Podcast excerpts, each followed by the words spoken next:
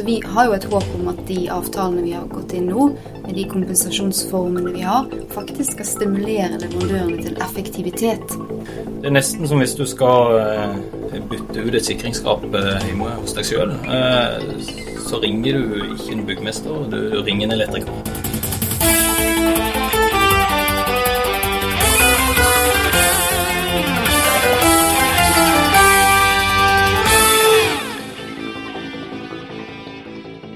Statoil BP og ConocoPhillips har tildelt vedlikehold og modifikasjonskontrakter for opp mot 30 milliarder kroner i løpet av vinteren, med Statoil som den klart største tildeleren. Men prisene er pressa i bunnen. 350 deltakere fra oljeselskaper og fra leverandørindustrien har vært samla på modifikasjonskonferanse i Stavanger for å diskutere konsekvensene for leverandørene og arbeidsplassene i oljebransjen. Mitt navn er Erlend Frafjord, jeg er journalist i Sysla. Med meg har jeg min journalistkollega Glenn Stangeland i offshore.no. Og ikke minst våre to hovedgjester i dag, Kristel Kvalvik og Yngvar Klungland fra Statoil. Velkommen til dere to. Takk for det. Først, Glenn, hva er hovedinntrykket ditt fra modifikasjonskonferansen i år? Nei, Årets konferanse bærer jo preg av at kontraktene nå er tildelt i stor grad. og eh, Både leverandørene og selskapene som har tildelt eh, de, eh, fokuserer nå veldig mye på hva de skal gjøre for å få økonomi i disse prosjektene, for å bedre samarbeidet. Og, og nå er det ikke så mye om å skaffe seg kontraktene, som sikkert har vært eh, veldig mye fokus på de siste åra, men nå, nå, er det snakk om å bare gjøre det beste ut av det de har fått. Og på en sånn konferanse som dette så er det ikke legge skjul på at leverandøren er veldig interessert i hva Statoil har å, å fortelle.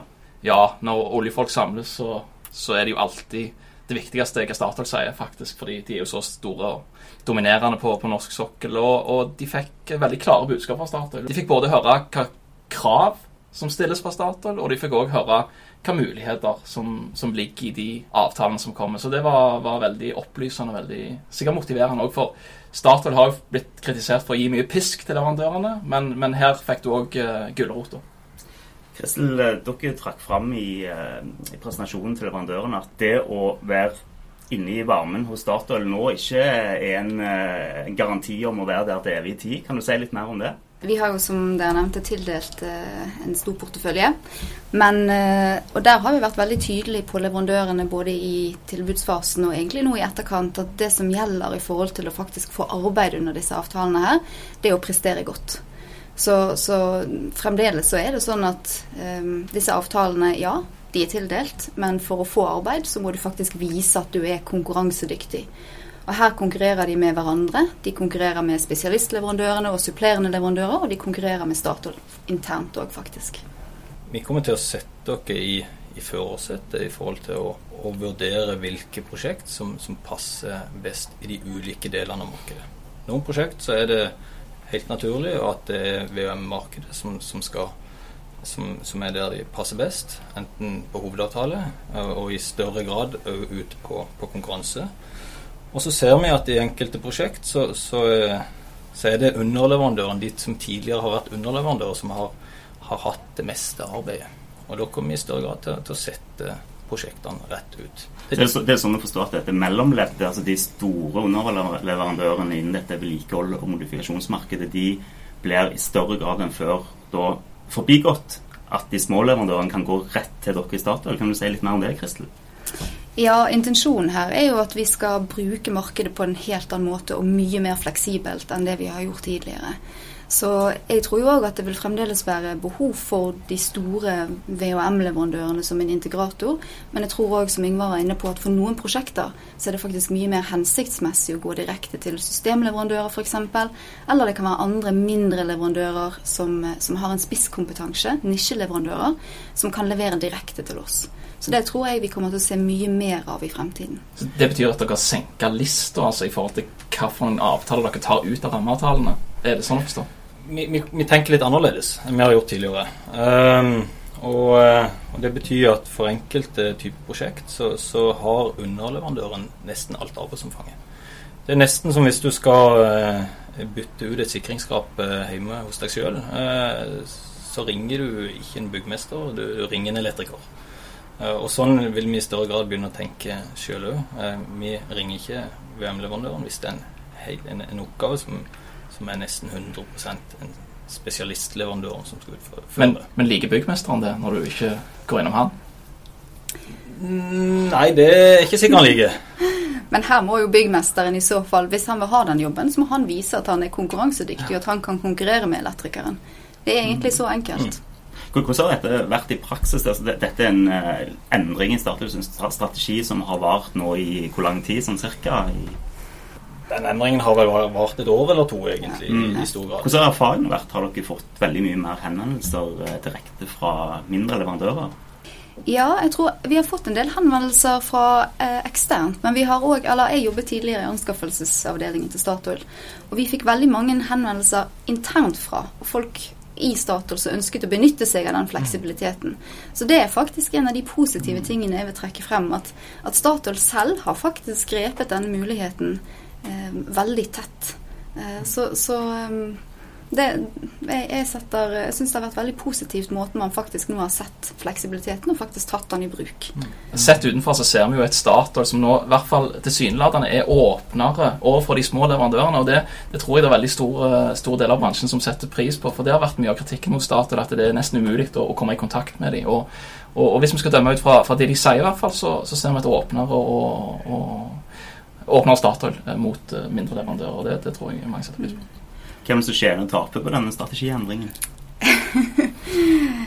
Egentlig så håper jeg alle tjener på den. Eh, for, for, vår del så vil vi jo få leveranser som er, eh, er, best tilpasset våre prosjekter. Og så tror vi jo det at konkurranse faktisk har en effekt på leveransene til leverandørene, og hvordan de tilpasser seg og utvikler seg. Og kanskje òg hvordan de store leverandørene som tradisjonelt har vært veldig generalister, faktisk kan, kan spesialisere seg på områder, de òg. Og så tror jeg det er viktig å, å, å få fram det med at uh, olje- og gassnæringa er en, en, næring vi skal leve av i mange år fremover. Eh, og det er en viktig næring for regionen her.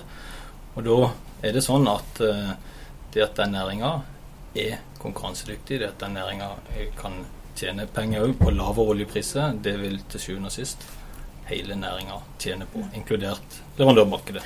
Selv om vi har stor respekt for at det er tøft der ute i leverandørmarkedet nå, og at det er veldig tøft for de som, som rammes av dette. Glenn skal slippe til. Jeg har bare ett spørsmål eh, som jeg er veldig nysgjerrig på. Dere har vært gjennom store tildelingsrunder nå i vinter. Eh, flere titalls eh, milliarder har stått på spill. Har det vært stor forskjell på, på leverandøren? Kan dere si noe om det? Ja, det har vært forskjell på leverandørene. Det har det. Det har vært forskjell på, på hvordan de har gjerne tilnærmet seg den forespørselen som har vært i markedet. Eh, hvordan de har respondert på våre tilbakemeldinger. Jeg syns jo at alle sammen har gjort en veldig god jobb, og så er det jo sånn i, i denne type konkurranse at noen vinner og noen vinner ikke. og det, det er spillet sånn Har det vært store prisforskjeller? du, det, det, tror jeg ikke har lyst til å gå inn på. Men det er klart at, at um, igjen, noen vinner i denne type konkurranser, og andre ender opp ikke så heldig. Det vi kan si om denne konferansen er at det, det har jo både operatørselskapene og kontraktørene hatt foredrag, og det er ganske Eh, påfallende at eh, kontraktørene har nesten ikke snakket om det som har skjedd. Jeg savner den refleksjonen rundt det som har skjedd. Statoil har snakket litt og sett litt tilbake, men kontraktørene har ikke sett under Aker Solutions klarer å ha et foredrag uten å nevne denne tildelingen, der de har egentlig mista 17 installasjoner fra 2010 til nå, og, og ikke nevne det, så syns jeg det er smått absurd, rett og slett. Men det som jeg skulle si tidligere til Ingvar, det var, det var Vi har jo en tredje foredragsholder fra Statoil som var her. Og han snakket mye om det, hva muligheter de gir. Altså disse kostnadseffektiviseringene eh, oppleves jo smertefullt for bransjen, men det byr samtidig på muligheter ved at det øker aktiviteten. Og Der trekker Statoil fram prosjekter som Trestakk, Snorre videreutviklingen, Njord, Snilehorn, som jo kan generere aktivitet, og, og sannsynligvis er investeringer over 50 milliarder. Og Det er jo det det handler om, og det er det jeg sier når jeg, i begynnelsen når jeg sier gulroten. Altså Gulroten er jo mer aktivitet. Men du Kristel, du starta jo som tidligere nevnt foredraget med å, å, å, gjøre det veldig klart for leverandøren at nå er konkurransesituasjonen en helt annen. Nå mm. kommer dere til å være veldig mye mer på. Mm. Eh, har Statoil vært litt for slappe på dette området tidligere? Har dere ikke fulgt opp leverandørene godt nok? Jeg tror kanskje at vi har hatt andre fokusområder. Det har vært aktivitet og det å få, få gjennomført oppdrag som har vært kanskje det vi har fokusert på. Eh, og, og det, altså ressurser og kapasitet har kanskje gjerne vært utfordringen vår. Mm. Og i et sånn type marked så får gjerne leverandøroppfølging en litt annen karakter enn i denne type marked som vi er inne i nå. Hvordan skal dere følge de opp nå framover? Hvor, hvor, tett og hvor ofte må de rapportere inn? Når det gjelder oppfølging, så, så, vil vi jo ha oppfølging av den enkelte leverandør. Både på, i prosjekt og på kontraktsnivå. Eh, og så er jo faktisk en av de tingene vi ser på nå, hvordan kan vi følge opp porteføljen vår på tvers. Eh, hvordan kan vi bedre utnytte forskjellen i prestasjoner? Hvordan kan vi få med oss at noen presterer bra og noen presterer mindre bra, sånn at vi faktisk kan realisere eh, denne fleksibiliteten som vi har snakket om. Så det er en av de tingene jeg kommer til å hjelpe driftsprosjektene med Eh, å få den oversikten. Glenn, tror du vi vil få se oftere bytter eh, på, på de spesifikke feltene mellom alle leverandører? At en, at en vil få større skifter enn tidligere? Nei, det tror jeg ikke. Jeg tror de, de, rammene blir stående, men jeg tror det er mye mer fleksibilitet innenfor de rammene. Og jeg tror at de vil benytte i mye større grad disse leverandørene som, som jo Jeg vet ikke om de kaller det konkurranseleverandører. Jeg tror de, de, får nok mye mer å regne på. Mindre, mindre oppdrag. altså Eh, mindre oppdrag i størrelse, men flere oppdrag å, å regne på. Eh, så, så det er absolutt muligheter, selv om du har eh, ikke fått en del av, av og Det var jo et av Aker Solutions sine budskap, at selv om de står utenfor hovedleverandørkontraktene, så, så har de fortsatt tenkt å kjempe om de, de andre. Så har det tidligere alltid vært snakk om vedlikehold og modifikasjon. Statoil har trukket inn denne E-en i dette, altså VEM, erstatningsjobb. Kan du si noe om det, Yngvar? Hva er det dere legger i det? Ja, vi, vi, ser jo at vi har eh, historisk hatt en del prosjekter eh, som har kalle, de har blitt større i arbeidsomfang. Det har blitt mer arbeid i de enn det egentlig hadde trengt å være. Eh, det vi gjør nå, er at vi, vi ser litt mer tydelig på hva, hva det egentlig som, som på en måte trigger prosjektet, hva det egentlig vi skal løse. Og ofte så er det bare å erstatte noe som har fungert bra, eh, med noe nytt. Eh, ikke fordi at vi vil endre det, men, men fordi at det begynner å bli gammelt. Um, og så ser vi tidligere at det har en kanskje litt for store prosjekter. Uh, igjen, for å ta en analogi til, til, til heimen din. altså det, det, er litt sånn at hvis, hvis komfyren begynner å bli gammel, uh, så trenger det nødvendigvis ikke å trigge en renovering av kjøkkenet. Det kan være at det er godt nok å, å bytte den komfyren. og, og, og, det er litt der vi er i forhold til erstatning. Og så ble vi utfordra på om det faktisk er godt nok å bare sende den til reparasjon. Så det er jo en mulighet. Det, det, her jo, det, her er jo, litt av kjernen med det som var tema òg på, på, konferansen. Det er jo altså Alle er i en prosess der de skal spare kostnader. Eh, og og Det første du kutter, er jo aktiviteten, og så kutter du, altså skviser du leverandørene dine. Men spørsmålet er i hvilken grad får det større effektivitet. og Det er jo det som er, er hovedgreiene. Det, for hvis, hvis, det er bare de to første du kutter, eller bare de to første du får effekt av, så, så vil jo det komme opp igjen med en gang aktiviteten. Så, så, det er jo et stort spørsmål i hvilken grad får du bedre effektivitet ut av dette. Og Et slagord for den konferansen har vært 'godt nok'. Mm. Altså Godt nok-begrepet har vært veldig mye framme.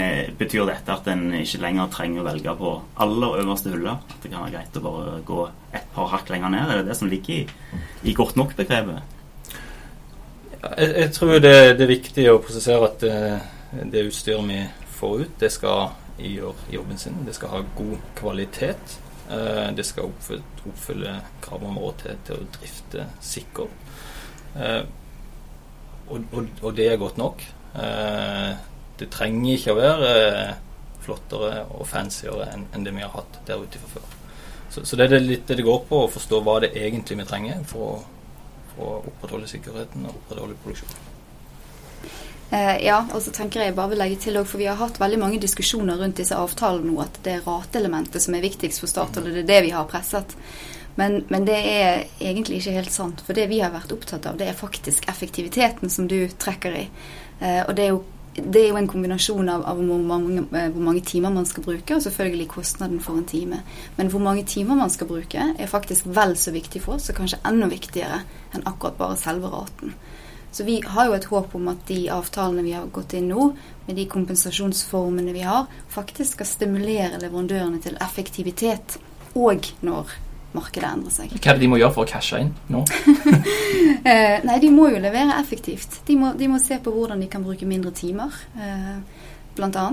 Eh, hvordan de kan ha smartere løsninger. Og der er jo godt nok standardisering kanskje en av nøklene til hvordan mm. du kan levere like mye, men på mindre tid. For Vi har hatt en podkast her tidligere om dette markedet hvor vi trakk fram det med er det egentlig penger å tjene for underleverandøren på disse kontraktene. Og, og, nå har dere spilt ballen over til de, er det sånn å forstå? Absolutt. Mm. Ja, og så er det noe med at uh, godt nok-arbeidet, uh, det starter hos dere sjøl. Det starter internt i Statoil, og så må leverandørene være med og, og fullføre det arbeidet. Mm. Det høres jo for meg ut som dette er mer krevende for Statoil. Det, det er mye mer å følge opp både internt og eksternt. Hvordan har dette blitt eh, mottatt i, i, organisasjonen? Jeg tror Vi har jo gjort en del grep internt hos oss som faktisk går på akkurat det med å gi mer styring både til, til prosjektlederne våre. Eh, så, så, så, det er jo en reise vi har begynt på allerede. At Statoil må ta mer ansvar, må være frem på stolen og må drive med mer prosjektstyring. Og porteføljestyring. Det er jo tidligere f.eks. å kun forholde seg til eksempelvis Aibel, og nå må dere forholde dere til ja. deres 15 underle underleverandører istedenfor. Ja. Er det den nye hverdagen? Nei, ikke, kanskje ikke 15, men, men for å svare litt på det første spørsmålet litt, hvordan det har blitt mottatt i Statoil. I all, eh, all hovedsak så syns våre folk, eh, våre eh, prosjektledere, våre ingeniører, at dette er spennende. Um, fordi de får diskutere i større grad rett med de som løser eh, oppgaven, og, og, får i større grad være med å, styre de, og ikke styre via et mellomledd. Og så er det jo sånn at, som du sa at, at ja, det å gå direkte til en VHM-leverandør er veldig enkelt. Det er utrolig avslappende for, for Statoil sin del, men det er ikke sikkert det gir det beste resultatet. Og for å oppnå det gode resultatet, så må man kanskje legge litt mer arbeid i, i egen styring og egen kontroll. Og så er det sånn at VM-leverandørene er, er, fortsatt en, en, viktig del av, av vår strategi det de. på dette området. Men, men dreininga blir nok at en i større grad eh, må levere effektivt for å tjene penger, og en må i større grad forvente å få oppgavene i konkurranse med andre. Mm. Da lar vi det bli siste ord. Takk for at dere kom, Kristil Kvalvik og Yngvar Klungland. Takk for oss. Takk for at vi fikk komme.